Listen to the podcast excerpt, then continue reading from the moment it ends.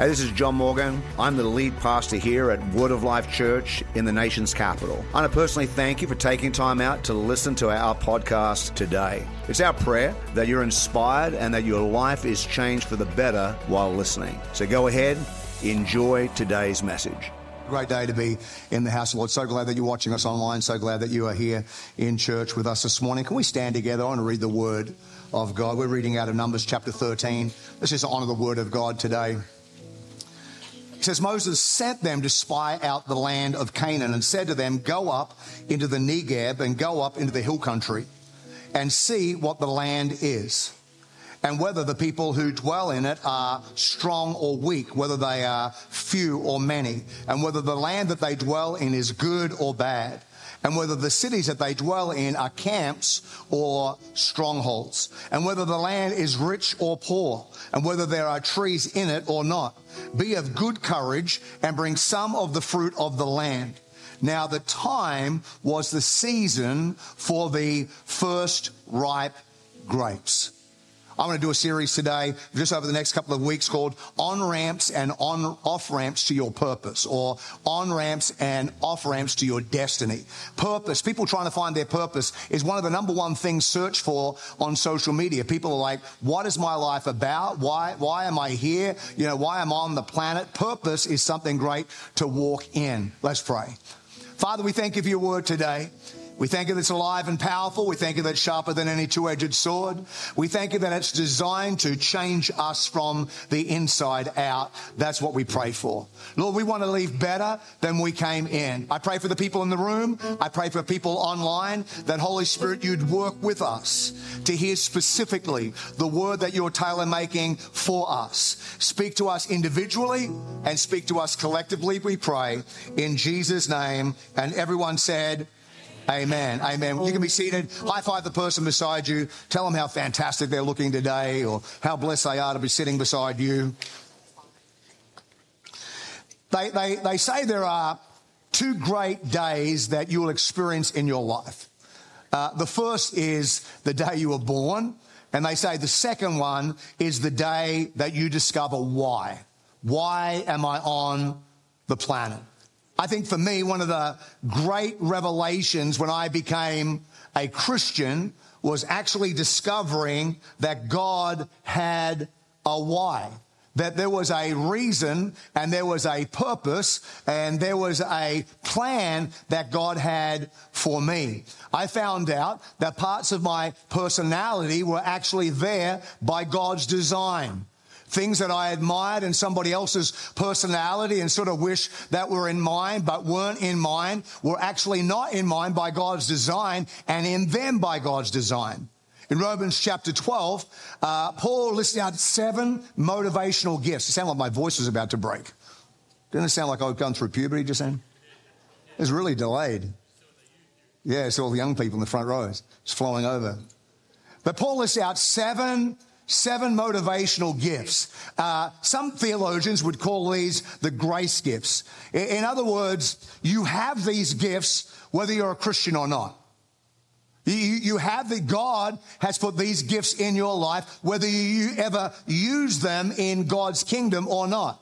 Now, He designed them and He put them in you to be connected with what He created you to do. So they're a part of God's design in you. They're the hardwiring of your personality and, and your, like, if you like, your thinking, your, your emotions, your will DNA, the soul DNA of your body. He lists them out, the gifts of prophecy, the gifts of serving, the gift of teaching, the gift of exhorting, the gift of giving, the gift of leadership, and the gift of mercy. These seven motivational gifts are in you, and they are why you love some things and why you absolutely hate others. They are why you're good at certain things and why you're not good at others. We are today doing our Life Connect class. If you're not a part of the membership of our church, you should do that. Uh, and not a part of our church family, you should do that to get our, our vision and our values. But in that, and today specifically, we're helping people discover their God given gifts. What does God gifted you to do? What's in your personality? So we can get people serving in the right spot. So we don't have round pegs serving in square holes. We can get the right people doing the right things. Like the gift of teaching and the gift of exhorting are two very different things. The gift of exhorting is like, woohoo, yeah, awesome. And the gift of teaching is about accuracy. And the gift of teaching wants it to be accurate and to be right. And so you want to make sure that when you're, you know, on the front door having greeters to the church, we've got the right people on the door. You, you, you want the gift of exhortation on the door. Welcome to Word of Life. Great to see you this week. It's easy for them to smile. Yes. Welcome home. Hey! Somebody on the door like that, that makes you feel good when you've come through the lot. You get here, you come to the door and they're greeting you. want the gift of uh, exhortation on the door. You probably don't want the gift of teaching the gift of accuracy. Not that those people are mean, but they just value accuracy more than an encouragement. So you walk to the door and they're like, hey, welcome. Do you know what service this is? You're like, what? It's the 1130 service. You know why we call it the 1130 service? And you're like, no, why? Because it starts at 1130. That's why we call it the 1130 service. Now, if we called it the 1145 service, you'd be on time. but it's not 11:30 now it's 11:45. Don't worry too much. Uh, you've only missed 15 minutes of worshiping God. But I don't think he noticed. So slip in the back and welcome. It's always time, good to have a first time guest. Uh, you, you don't, you don't want that person on, on, on the door. You, you want that person helping you with the finance. You don't want the gift of exhortation counting the money. Like you don't want the gift of exhortation like, woohoo! We got the cash! And, and they throw it up in the air and they go, what stays up is God's and what comes down is ours. You, you, you want the gift of, you want the gift of, of teaching in there so it keeps you out of jail and keeps you on, on track. But here's the truth. Life takes our soul off course from God's original plan. Romans chapter 12 says, do not be conformed to this world, but be transformed by the renewal of your mind.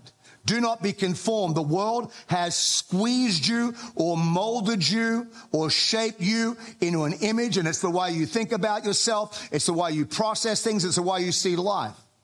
And God says, don't be conformed to that image any longer. When you get born again, you've got an opportunity to renew your mind, change the way you think, reshape yourself to become the person God created you to be. Now, when I got saved, there were things in me that I had accepted that were me that actually God never intended to be a part of me. They are in me because that's the way life had shaped me, but that was not what God had created me to be. There are also things that I had never considered as being possible for me that God had destined for me that I had never seen. And they're a shock. When I first got saved and I was a brand new Christian and, and I went to this meeting and they're doing prayer and they're prophesying over people and it's all happening. It's a Holy Ghost meeting, you know. And I remember this guy coming over and, and prophesying pretty much everything I'm doing today. He, he prophesied like 40 years ago. But 40 years ago, when, when he prophesied over me, I was like, yeah, you're an idiot. Like I thought he had the prophetic insight of a rock. Because how you could look at me and say that, I had never thought in my life that this would be possible. But obviously God had bigger plans than I had in my thinking. And so God's able to say, this is where you're heading, even though I couldn't see the journey. Things were possible that I never thought were possible. And there are also things that I had abandoned as being possible. Things that I maybe had earlier thought I could do that I gave up on doing because life has a way of shaping you into an image that's off track with God's plan for your life. And so God says, I don't want you to be conformed any longer to this world, but be transformed by the renewing of your mind. Why? So you can prove, you can show, you can display what is that good, that acceptable, and that perfect will of God for your life. You are not a cosmic accident. You are created by intention. Jeremiah says, For I know the plans I have for you, declares the Lord. God creates plans for us. He says, I, I plan for welfare, not evil, to give you a future and a hope. So we can lock into the fact that we are the intention of God. We are created for purpose. We are stamped with destiny. We are called by name. We are not an afterthought of the Creator. The scripture says here, it says, now the time was the season of the first ripe grapes. I, I, believe that we've got to get that mentality that today is the season for the first ripe grapes. That, that, that, that season or that mentality that today is the day that the Lord has made. That God made the day. There are grapes out there and I'm taking the grapes. Even my, my, my, my grandson, uh, Marcus, I played some of the songs, Watermelon Meow Meow and stuff like that. But there's one song on there I actually introduced him to.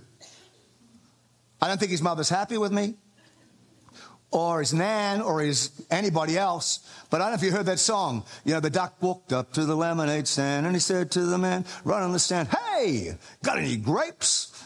Anyone heard that? And he waddled away. It's a, you gotta, you gotta look it up. It'll change your life. It's a, and I think on YouTube somewhere there's like a 12 hour version of that, that song. Just play it to your, play it to your grandparents. I love it. But we've got to have that mentality of, hey, got any grapes? What are the opportunities? If this is the season and the time for ripe grapes, how can I maximize every moment?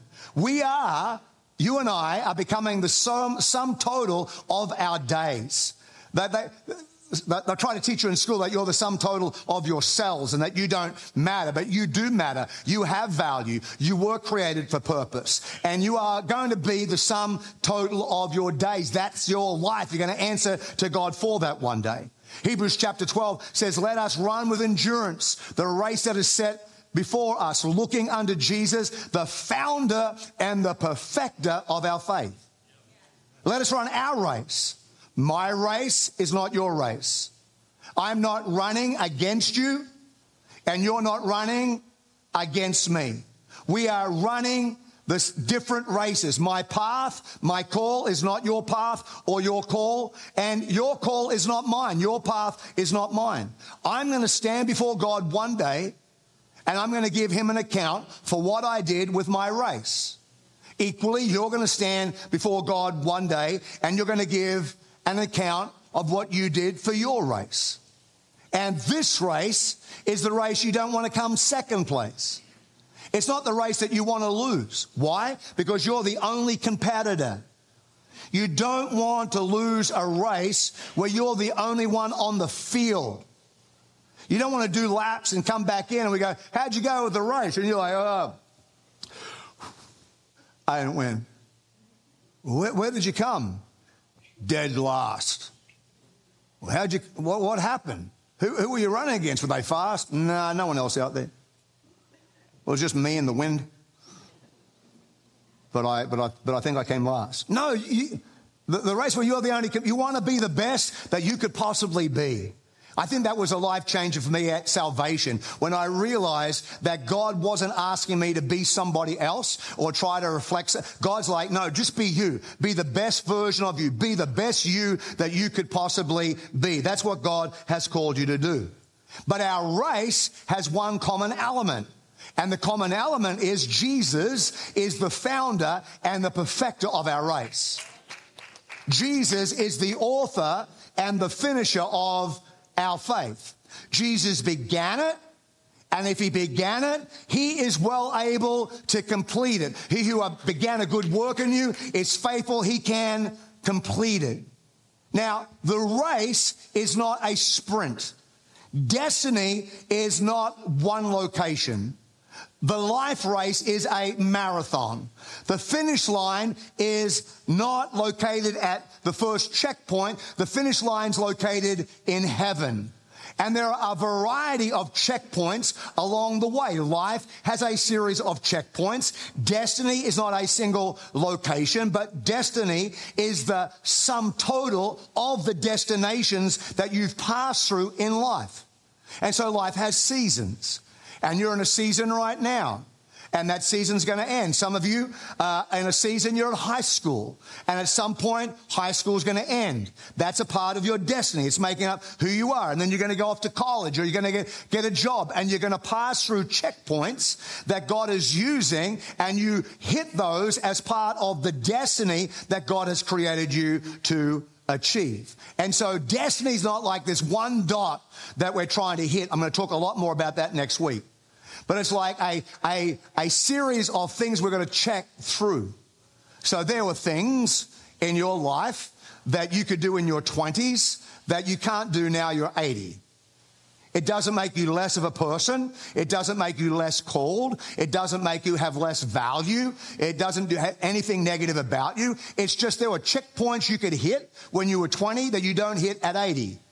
Life has changed. So you have to consistently reinvent yourself. You have to consistently go to God and say, God, what do you want me to do today? What do you want me to do? If this is the season for ripe grapes, how do you want me to live in it? Because maybe the next season's a season for ripe watermelons and I got to live in that or ripe apples or whatever the season is, you've got to discover, God, what have you called me to do and how can I live out my destiny in you? That's our, that's our objective to go into the presence of God and say, God, I live my life. And I, I ran the race. I, I, I, I kept the faith. And to hear Jesus say, Well done, good and faithful servant. That's what we want to hear when we get to heaven. Numbers 13 says, The Lord spoke to Moses, saying, Send men to spy out the land of Canaan, which I am giving to the people of Israel. For each tribe of their fathers you shall send a man, every one a chief among them. So Moses said, Listen, I want you to give me leaders. I want you to give me chiefs, people that are influencing other people, leadership, leaders. And I want you to send them in to spy out the land. The land that I'm giving them is full of purpose, it's full of possibility, it's full of potential. God actually calls it the promised land. So God says, I'm giving you the promised land. And we know that the promises of God are yes and amen. God says, I'm giving you the promised land, but here's the challenge. Life presents us with opposition. God says, here's what I want you to do. We go about trying to do it, but life tends to give us opposition. It creates distraction. It creates discouragement. It creates multiple deviations and detours to try to take us off the track that God has intended us to live on. So Moses said, we're going to go in and we're going to take this land, but before we go in, we should probably spy it out. And so he uh, sends them in to check it out. Jesus taught this. He said, Which of you desiring to build a tower does not sit down and count the cost, whether he has enough to complete it? So Jesus is saying, listen, when it comes to destiny and it comes to walking in, in faith, uh, you, it, it's okay to take some time out and consider the cost, to consider the obstacles, to consider, consider the challenges. You've got to know what you're walking into. And he's encouraging them to do what uh, we would call in leadership now a SWOT analysis. S W O T, a SWOT analysis. It's a leadership principle. What are the strengths and what are our weaknesses? What are the opportunities? What are the threats?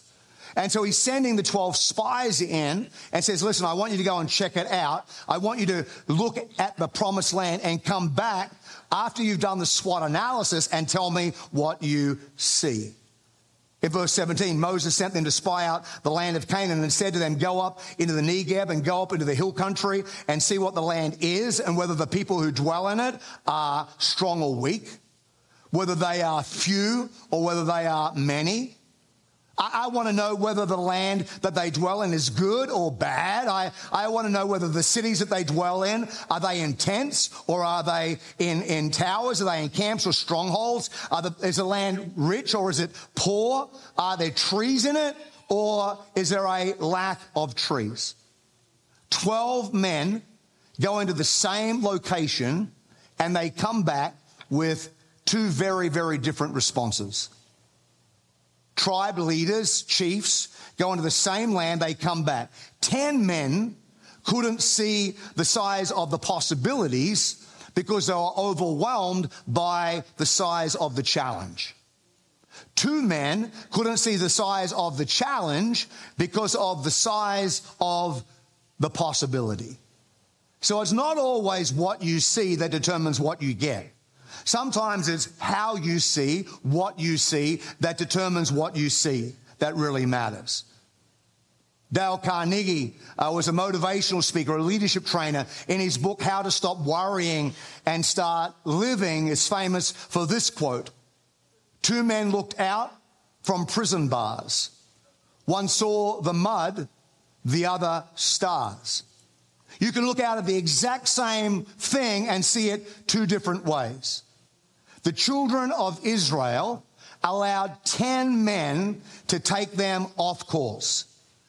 You have to guard your destiny from people taking you off course.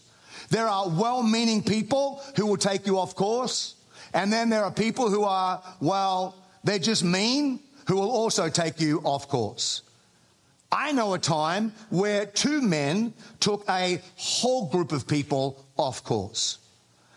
It was back in Australia. It was about, I don't know, 35 something years ago. In Australia, especially back then in church, like picnics and things were big, and they would do a thing called the car rally. I'm not really sure whether you do that in America. I've not done one since I've been here. Probably good reason.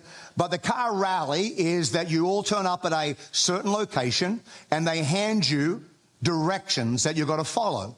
And the directions aren't like logical, they're all like cryptic. They're like, you've got to try to read what the clue is. And so you try to read the clue and you follow the clues and you follow the series. Like if we we're going to do a car rally here, and you had to go down Backlick Road, uh, you would maybe put, you know, I don't know, the, the clue would be go down the road where it's really horrible that someone would do that to your back rather than scratch it. Go, go down the road where licking the back seems cool. Like, like something, something nasty like that. Or then you'd come past the church and you'd go past, you know, big stained glass Jesus out the front here. And you'd say, you know, uh, tell us the, the uh, nationality of, of, Jesus. And depending on what time of the day, he's brown Jesus, black Jesus, or pure white, no coordinated uh, Jesus. At some point, it, it's like surfy Jesus. And so you're looking for these. So that's what we did. We did a car rally at Christian Outreach Center. It was given the responsibility to myself and Pastor Paul Bahane to put the car rally together. I was the youth pastor, and so it's usually the thing that they give youth pastors as punishment for the rest of the world. And so we did. We, we made this great car rally, and they would meet us in this park. And in the park, my friend Paul and I were waiting in a, in a pond in a small lake, and we had wetsuits on. We had wetsuits and goggles in a park in the city. People were taking wedding photos were not happy with these two random guys in a park in wetsuits in the city. We had to pretend we were looking for something. And the, the leaving the church and finding us in the park was about a 30 minute drive. And so we're anticipating people to turn up pretty quickly. Well, we had to write the clues out. And so you came down Dalrymple Road, it turned sharp to the left and went on West Dalrymple Road. And when you went on West Dalrymple Road, it veered around to the right and it went straight ahead. But on this road, and, and the reason you had to turn left is, is there's a road that goes here like a, like a track or something. And there's a big, not a sign, but a barrier to say, you know, you don't go through the barrier. There's a big barrier. You could drive around it, but don't go through the barrier. Turn left on West Dalrymple Road. And so we, the, the clue was go west, young man, go west. That's the clue. Makes sense? West on Dalrymple Road. Turn, and then you go on this other road. Well, this other road was crazy. There's like offshoots and there's roundabouts and there's all sorts of ways that you could go. And so we, we put in the next clue is please go straight ahead. Please do not deviate to the left or to the right. Please make sure you stay on track, even if you're tempted to go left, even if you're tempted to go right, even if your brain tells you it's foolish to keep moving forward. Keep going ahead. Keep going ahead. And then they went to the next clue. Well, we took all those clues back to the church to lay out the car rally. And as we were laying it out, um, I, I looked at Paul and I was like, what a dumb clue. Go west, young man. Go west. That just seems to me like a really, really dumb clue. And so we left it out of the directions. There's a bigger oh. Everyone should be like, oh. How we say it again? And we left it out of the directions. Yeah, more like, oh. and so these cars came up to this roadblock where they're going to turn left on West Dalrymple Road, go west, young man, and we eliminate that. So the next clue is go straight ahead. Do not go to the left or to the right. Go straight ahead.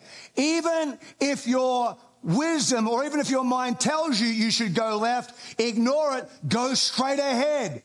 Trust us. And so the church people didn't go left. They went around the barrier straight ahead down a dirt road. Now, to be fair on us, to be fair, I did not realize that that road was so narrow and was on the side of a mountain. I did not know that. I also did not know that along that side of the mountain, as people were trying to stay on the track, there were all sorts of prickle bushes that would scratch their new cars. I also did not know that at the other end of the road was a shooting range for rifles and that they were driving down the target end of a shooting range. I sent church people down a road where they were getting shot at.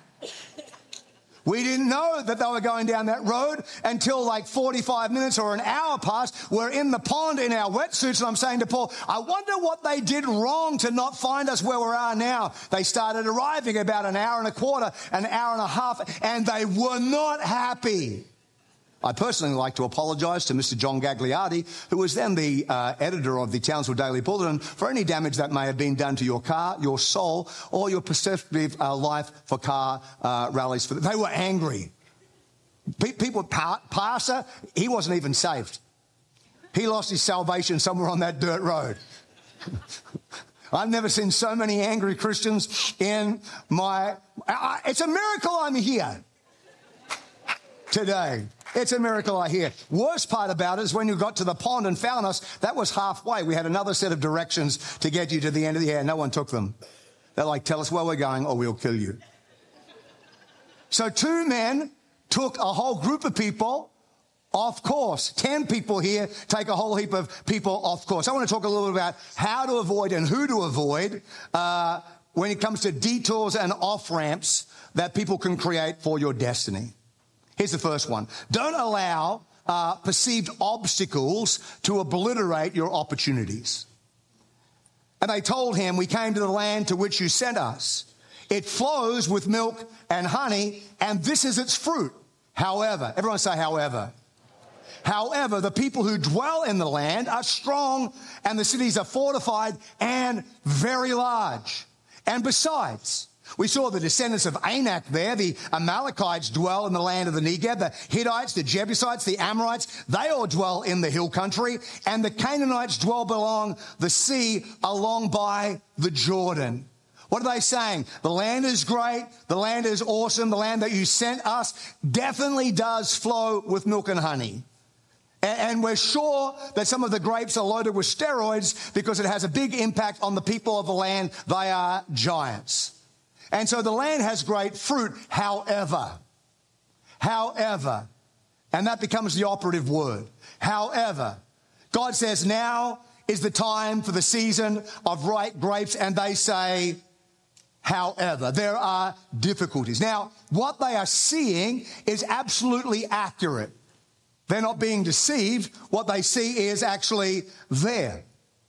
But they are thinking that the promise of God is not as big as the obstacles that are there. They're, they're being overwhelmed by problems rather than being consumed with promise. The obstacles are bigger than their opportunities. We need friends who can see the mountains. They don't ignore the mountains. They don't, they don't pretend the mountains don't exist, but they, they, they have the ability to speak to the mountain not about the mountain. We don't, we don't want friends in our life that just, there's a big, you're about to crash into a mountain and they're like, just, it's all right. No, you want somebody to go, there's a mountain. But we need people in our world who can help us speak to the mountain, not describe the mountain. We need, we need people who can help us. If there's a mountain there, say, hey, let's go around. Hey, let's go over. Hey, let's dig a tunnel under it and go under it. Let's dig a tunnel through it and go through it. Let's strategically plant sticks of dynamite and obliterate the mountain rather than obliterating the opportunity. There are going to be roadblocks. There are going to be off ramps, potentially dead ends to your destiny. And you got to see them, but refuse to take them. And we need friends in our life that can help us to see them, but help also keep us on track so we don't take the off ramp. I have one of those people in my life. She is called Anna Rebecca Morgan. She helps me take the correct off ramp. Literally. I'm not sure if you've ever come back out of DC and tried to go from downtown DC and drive down George Washington Parkway. But when you come out of DC and you get back on the freeway and you're going towards uh, Richmond on the freeway, and then there's three exits side by side. I think it's 13. It's like 13C, B, and A. And if you want to go down George Washington Parkway, you've got to take B. That's the, that's the off ramp you need to take. You don't want to take C, takes you off too early. You've got to do another half an hour of driving. You don't want to take A. I don't know where that takes you to. Maybe Canada. I'm not sure where that one, where that one goes. It, it, it, but, but, but B's the one you want to take. And, and, and, and Waze, Waze, she panics. Waze panics. I, I think Waze gets confused because it's like side by side. And so you're coming down and you're at A and Waze always goes, get off now! Now! Take the off ramp now! But she is incorrect. She wants you to take the next one. She's just prophesying. And, and many times with her panic, now I, I've got off on A and I've ended up back in the city, you know, doing the whole tour. And, and then my wife will just look at me like, It's B. And so now, I, I, as we come out of the city, I'm like, babe, tell me when to turn. I, I know, I know, I know when, I know when to take it. I know what to do. I know it's B. Intelligently, I know it's B. But you got somebody through the speaker system, like, no, no, you panic and just take direction. So I got to ignore her, calm my spirit, and just wait for my wife to calmly look at B, and then she can go, no, no. We, we need people like that in, in, our, in our life to help us avoid the wrong off ramp. Here's the second thing surround yourself with cheerleaders and not critics. Caleb quieted the people before Moses. Said, Let us go up at once and occupy it, for uh, we are well able to overcome it. Then the men who had gone up with him said, Nah, we are not able to go up against the people, for they are stronger than we. They brought the people of Israel a bad report of the land that they had spied out. So not only are they now giving a bad report about the people, they're giving a bad report about the land, that this is actually not possible. And they're saying the land through which we have gone to spy out is a land that devours its inhabitants. And all the people they saw in it are great in height. So two are positive, 10 are negative. Christians often take biblical names for their children. I saw something on social media this week that said, hey, Christians, please stop calling your kids biblical names. Moses tried to rob me this week. But not too many people. I'm, I'm, pick, I'm guessing, Greg, when you named uh, Luca as, as uh, the, my grandson, that you didn't, you, on your list of names wasn't Shammua, Shaphat, Egal, Polti, Gaddiel, Gadai, Ammiel, Sethur, Nahbi, Guel. Now, now, if you have one of those names, it's a beautiful name. Guel is probably one of my favorite names in the world. If I'd had a son, I would have called him Guel because it's, it's, is there any Guels in the house? There may be a Guel watching. Guel's beautiful. If you're watching online in, in a nation where Guel is a top 10 name of, not, we love it. Knock your Guel self out. It's awesome. But we don't generally, what are the names we pick? We pick Joshua and Caleb. They're, they're, the names people are, are, are, running with. Why? Because these are the spies that had the positive report. We tend to name children biblical names that have some sort of like a positive aspect to them. And they're saying, let us go but once and occupy it for we are well able to overcome it. These men are looking at the exact, yeah, give the Lord a round, round of applause while you're there. I'll take a drink. They're looking at the exact same thing, but they're seeing it an absolutely different way. So we need to, we need to, if it's a season for grapes, then we need to surround ourselves with winemakers and not people who have the habit of sucking on sour grapes. If it's a season for grapes, we want people who can help us maximize our moment and not complain about the opportunity. Number three, develop a negative opinion about people who have a negative opinion.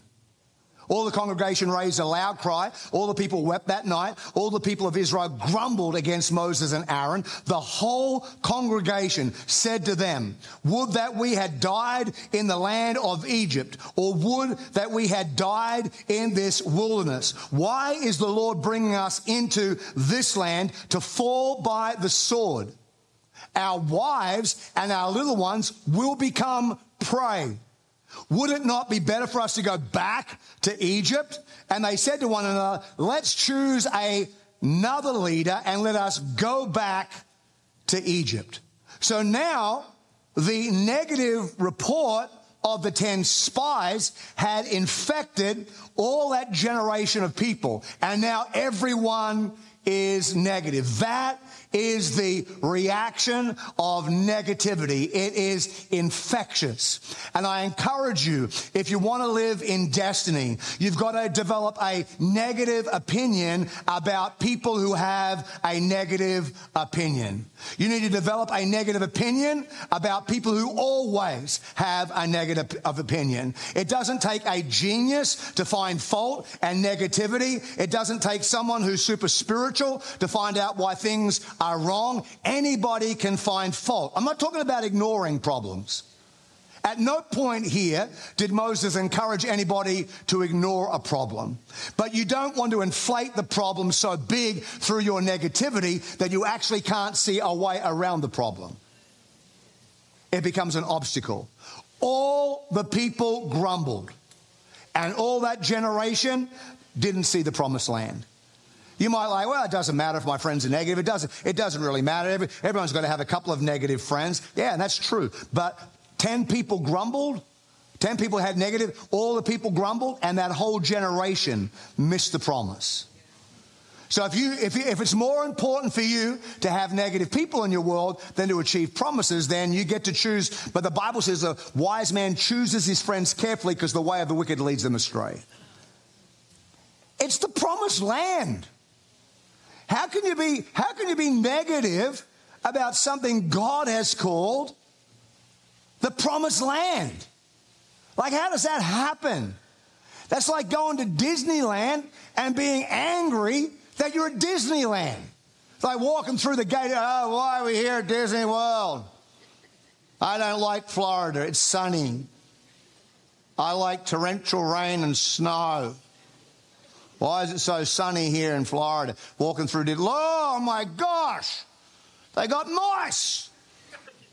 Look at the size of the mice. Those mice come from the promised land. They've been eating those grapes. Look at the big, that big mouse and his wife, the two mice. They don't have rodent killers here. Get the exterminator, kill the mice. Like people walking, there's a duck. And he's going up to the lemonade stand. Shoot the duck.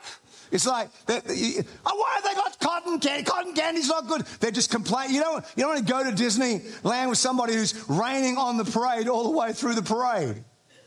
You don't want to go into the promised land with someone who's, look at that giant, look at that, but no, it's a season for ripe grapes. Let's go in and take what God has given to us. I think we need to develop a negative opinion about people who have a negative opinion about progressing about moving forward. The, the promised land was always within their grasp. It's like a few hundred mile journey. It's about a month walking. It's a 30 minute flight. and they couldn't take the steps to go back in there. Why? Because they all wanted to, wanted to go backwards. And so it froze them from their destiny. There are a vast amount of people in the kingdom of God who never move forward because they want to consistently live in their past. Don't, don't, don't allow anybody to keep you trapped in your past. You're not an ex anything. You're a brand new creation. All the old things have passed away. Behold, everything is becoming new. Don't let people label you of what you used to be before you were saved, or even if you were saved and you made a mistake. When, don't let them label you on your past mistake. You are not your past mistake. You're not your past failure. You're a new creation. You're under the blood of Jesus. Today is a brand new day of opportunity.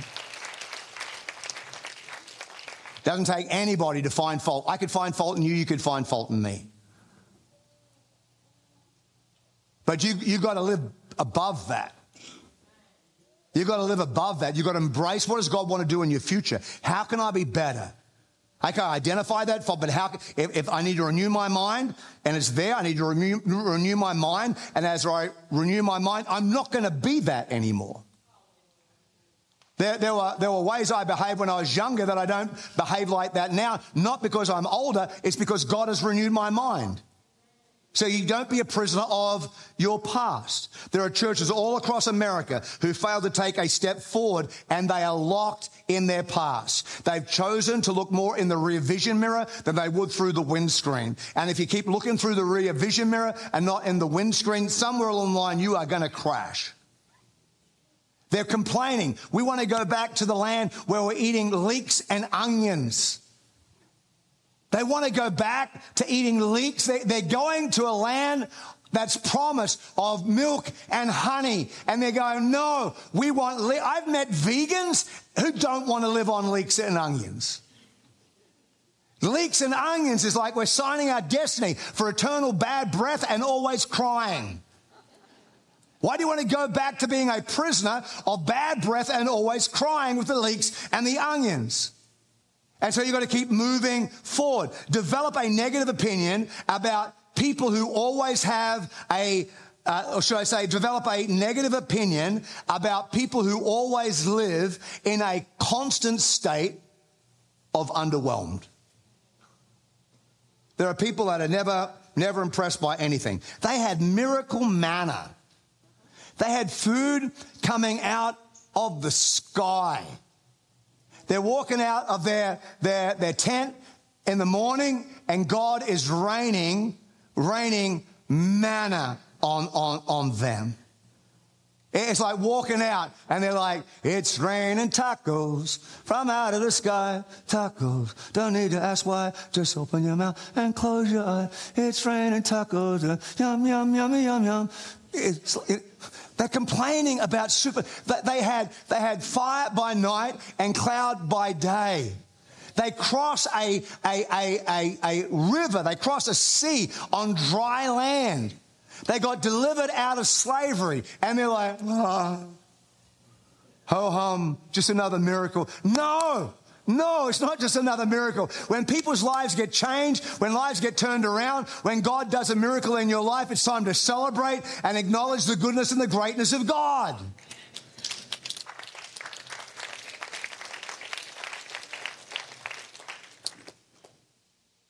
It's like church life. We have growth problems in church, but growth problems are the best problems to have. I'd rather have a growth problem than a subtraction problem any day. But, but, but what is God doing? It's the miracles in our life that we need to celebrate. Here's number four surround yourself with people uh, who have a different spirit. None of the men who have seen my glory and my signs that I did in Egypt in the wilderness have put me to, and who have put me to the test these ten times have not obeyed my voice shall see the land.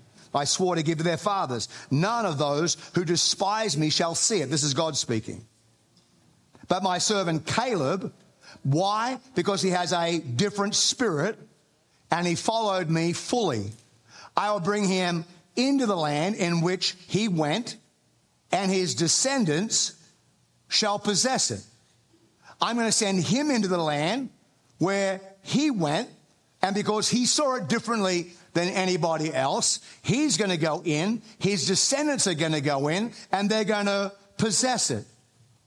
When God takes you on your journey, I want to encourage you the will of God is good. The will of God is perfect. The will of God is acceptable. Some people will somehow try to make you feel like the will of God is difficult. It's hard. It's this little tiny thing. No, God created you to be a perfect fit in the destiny that He created you for.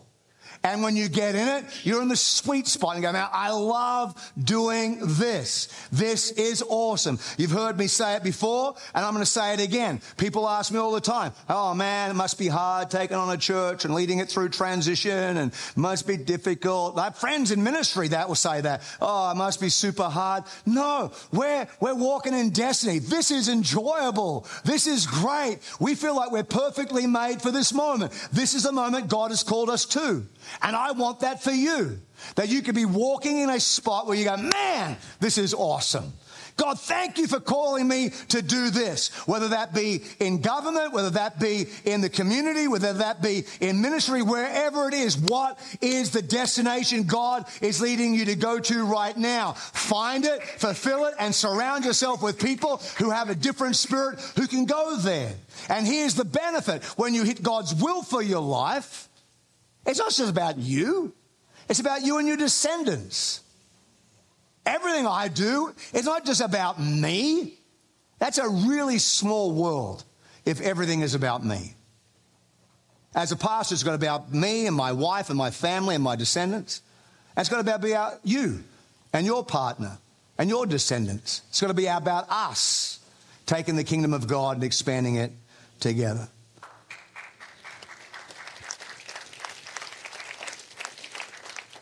Here's number five.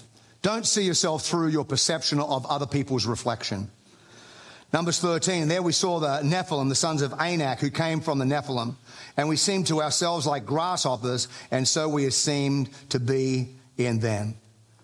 Don't, don't, don't allow people to trap you in their perception of you, but even, even more so, don't, don't trap yourself in your perception of how you see somebody else, like, like your reflection in somebody else's life. Perception is a, God, God says to Adam and Eve, who told you you were naked? Like, who told you you couldn't do it? Who told you you couldn't make it? Who told you you were no good? Who told you you were too young? Who told you you were too old? Who told you you made too many mistakes? Who told you this? Who, who what words got spoken into you to take you off track for being who God called you to be? Who does God call you to be? Who's God called you to be? What, what's the reflection that you have? Don't read into things that, that are not there.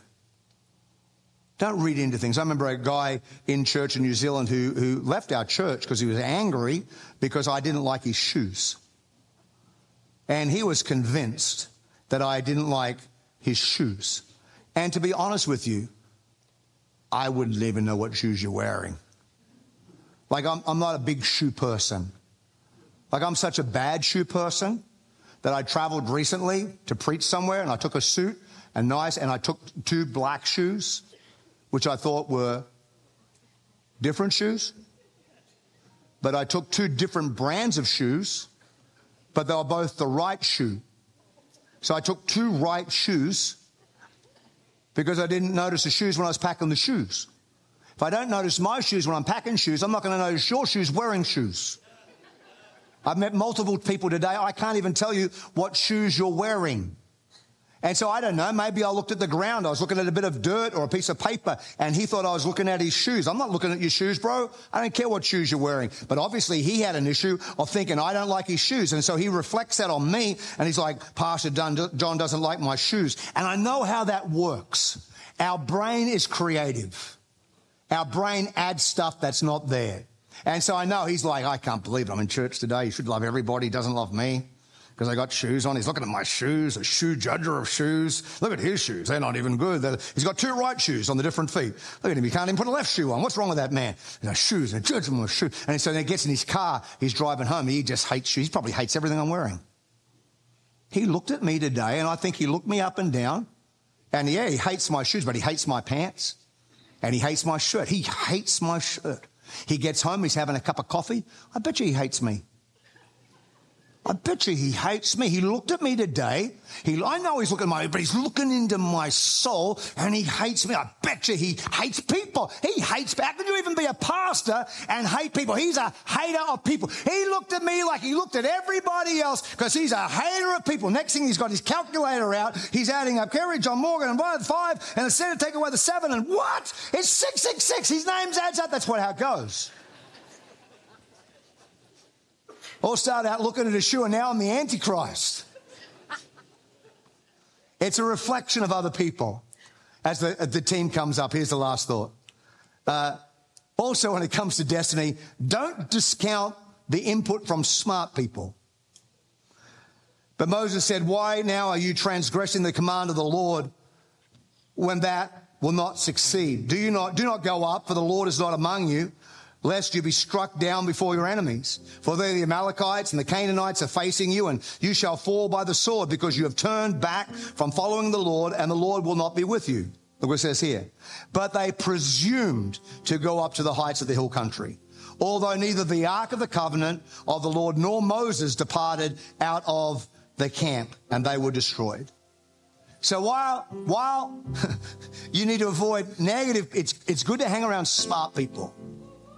It's good to find people who are spiritual, who pray, who have spiritual maturity, who have experience in church life. It's good to surround yourself with smart people, people who will give you input. Moses is trying to give them input, but they presume that they know. It's a danger when no one can tell you no. It's a danger when no one can give you input. I, I my style of leadership is collaborative. You talk to anybody that's close in my world of leadership and how we lead the church. We, we're, we're not into everybody, you know, just, uh, necessarily even agreeing, but we're, we're collaborative. We're not, we're not after consensus, but we are after collaboration. I told our, our pastoral team, and I've told our deacons this before. When we're in the room, I don't care how hostile it gets and, and, and your opinion and the debate and the argument in the room is fine, but when we get to the end, let's have some collaboration, and when we walk out, we're in unity. That, that's how the kingdom's supposed. But we've got to be able to have the discussion. And I'm smart enough to know I'm not always the smartest man in the room. And so I don't purport as the pastor to be the smart. I'm smart enough to know I'm not that smart. I run things through my wife. She is smart. Like she's super smart. She got the gift of smartnessness. It's like the eighth gift of the Spirit. but you can think you know, but you don't know. And it's a problem when you, when you think you know, but you don't know. And you don't know you don't know. That's the problem with not knowing. You don't know you don't know, but you don't know you don't know. But you don't know. But you don't know you don't know. So you think you know, but you don't know that you don't know, and you can't know that you know because you don't know that you don't know. So you need smart people to go, hey, you don't know. When I was, when I was 16, I, I did an apprenticeship as a chef, and we are doing trade school, and we are getting taught how to cook. And I remember being in this lesson when they were teaching the basic sauces. And they're teaching about the bechamel, and they're teaching about, you know, hollandaise, they're teaching about uh, espagnole, they teach about different, different sauces that are there. And so they're teaching about the espagnole, the brown sauce, is a base sauce. And then they said a demi-glace is also a base sauce. You take espagnole, you add some stock, you reduce it by half, and now you've got a demi-glace, that's a base sauce. I put up my hand, says it can't be. Like, what do you mean it can't be? Well, it can't be, because you've already made a sauce. You made the brown sauce, you've added some stock to the brown sauce, you've reduced it to make another sauce, you've got a whole different sauce made out of the original sauce. So it can't be a brown, it can't be a base sauce. It is a base sauce, but I'm like, you can't be a base sauce. The teacher's like, it is a base sauce. I'm like, it can't be. Can't be a base. I'm 16. I've been cooking for six months and I know more than the teacher. and I, I, I argued so much and so well, he actually got other teachers into the room to defend his position with all the students going, for the love of all things holy, shut up, it's a base sauce. I went back to my boss who was French and I told him, I had an argument about base sauce. He says, You're a moron. It's like, punch me in the face. And, and you think I'd learn. But when I planted my church in New Zealand, And I went to one of the pastors to ask me some advice, and he didn't give me any advice. I sat with him for an hour. He just uh, asked about me. I'm like, I want inv- advice. But I realized why he never gave me advice. Because he gave me two bits of advice don't appoint leaders in a hurry, and always wash your hands after an altar call. And neither of those things did I do. Why? Because I'm smarter than the average bear. So I appointed people too early and I got myself into all problems and I didn't wash my hands after an altar call and got meningitis. These are things I should have listened to. But you think you know, and I thought I would have learned, but I didn't learn. But I've learned over the years there's just some things that you don't know. So surround yourself with smart people. When you've got a God told me, have some smart people who can help you make sure it's a God told me. When you think you want to make this move, have some people in your life that can ask you the hard questions to make sure that you know. Smart people aren't necessarily negative people. They're just going to ask you questions like, that's a big giant. How do you plan to defeat it? Holy Spirit, hover over us today. Lord, we are, we are a room full of destinations and we are a room full of destiny. Lord, a room of people that you have created for such a time as this, stamped and sealed by the Holy Spirit. And so, God, we pray that you would overshadow us today in the power of Jesus, in the name of Jesus, by the grace of Jesus. Do that in our lives, we pray today. That's our prayer right here, right now.